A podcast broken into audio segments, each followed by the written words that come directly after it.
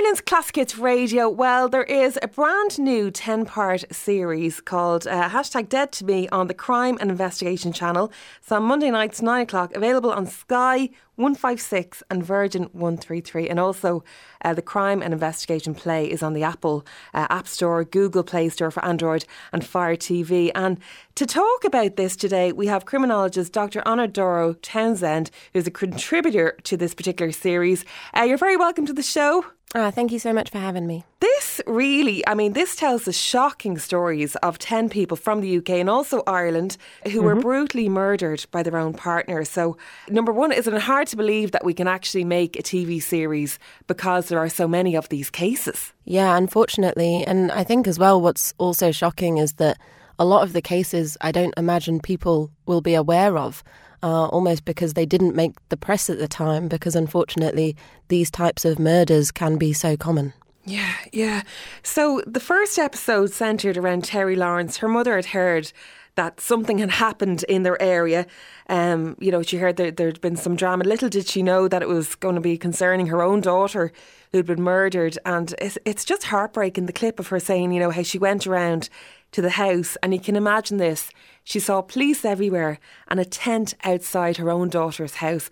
I can't imagine what that must have been like for that family. No, and I, I think no one can or even really wants to imagine, but it's so important that we're able to tell those stories and hear from those family members too. And of course, her life was taken by a partner. There's an episode as well we might just touch on. Um, on the murder of Jennifer Poole in Finglas mm-hmm. here in Dublin, uh, where we are. The mother of two was only 24 when she was murdered by Gavin Murphy in her own apartment in 2021. We'll all be really familiar with this story because, you know, we're living in Ireland. And she'd been in a relationship with him for, I think it was less than a year when he killed her. And the family discovered for the first time in court how he'd had a history of violence against women. And he'd actually been jailed for two years mm-hmm. for attacking a former partner. Um, he got a mandatory life sentence for Jennifer Poole's murder.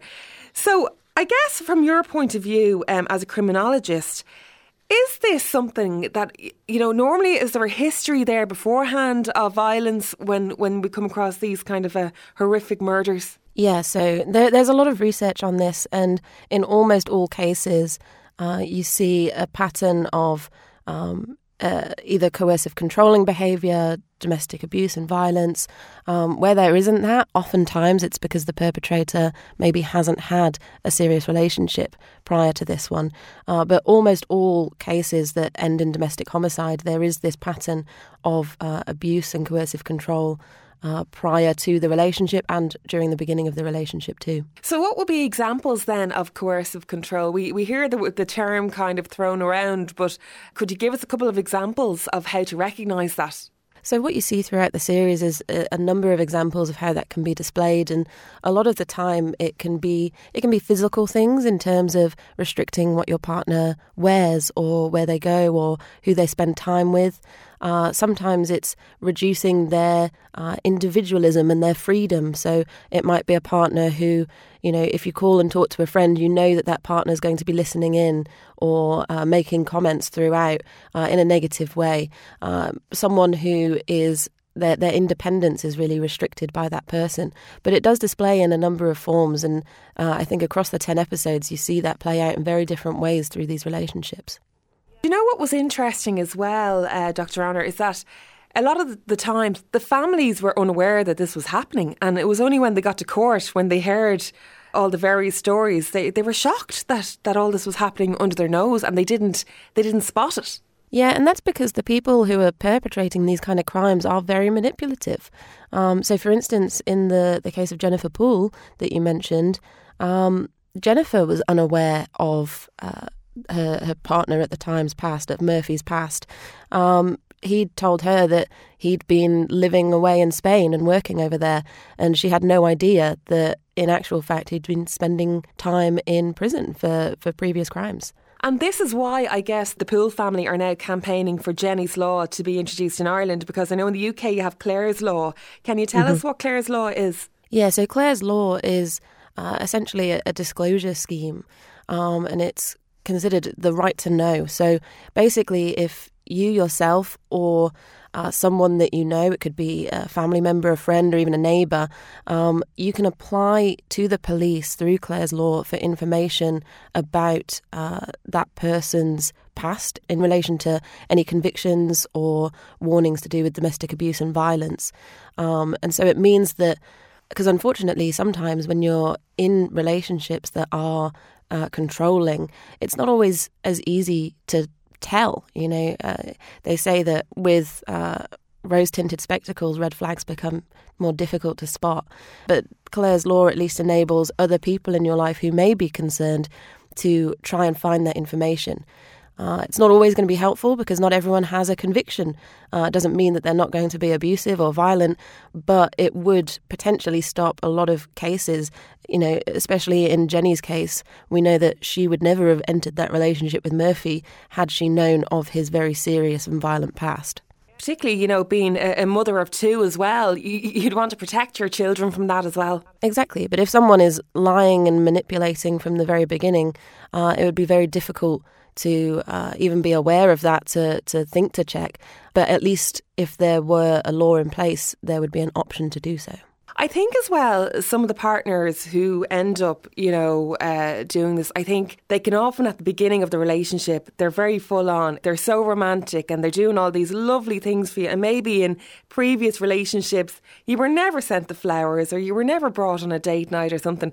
And you start to think, God, this is, this is amazing. And then it just changes. It can just mm-hmm. change mm-hmm. so quickly. Yeah, so again, in that in that research, uh, it was a really seminal research done by Dr. Jane Monckton Smith on this exact sort of scenario, and um, one of the early signs that you do see is that a lot of these relationships develop very quickly into serious relationships uh, and involve, you know, what's commonly called love bombing, uh, and then coercive controlling behaviours start to set in, and uh, what we refer to throughout the series is something called a trigger.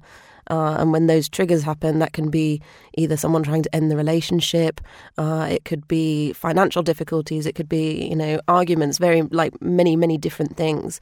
Uh, but when the perpetrator starts to feel that control that they've been working on is being threatened, that's when it can become particularly dangerous uh, for potential escalation of violence. A number of the episodes are about people who met online.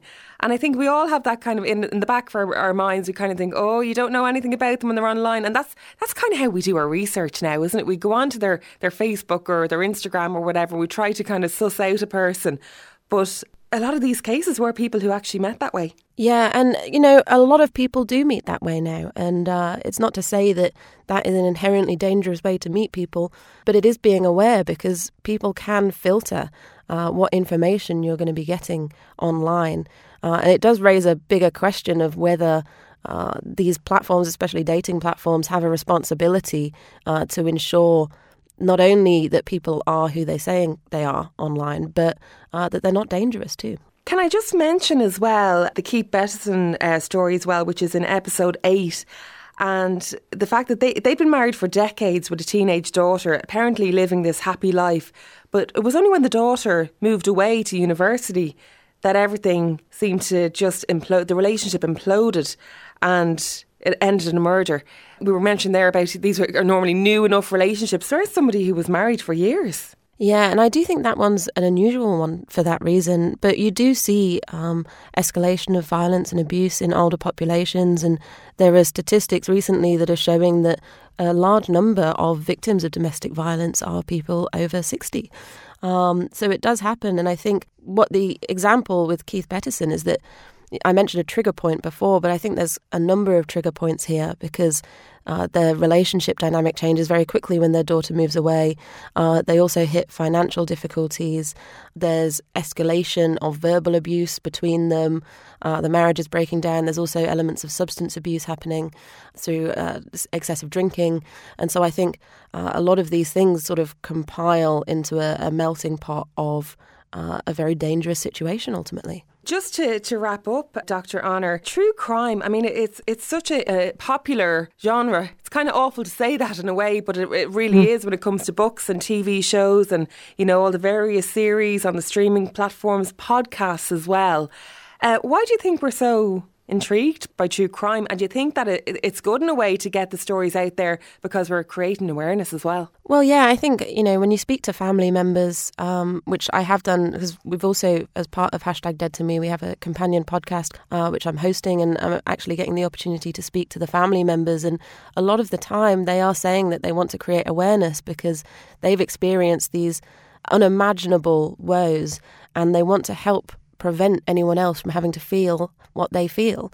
Um, but I think we are all fascinated. Of course, we are. It's the ultimate extreme of human behavior um, to be able to behave like that. And we also all want to protect ourselves. Okay. Well, thank you very much for your time. There is criminologist Dr. Honor Doro Townshend. She is a contributor on the brand new 10 part series called Hashtag Dead to Me on the Crime and Investigation channel. Thanks so much. Thank you. It's Ireland's Classic Radio.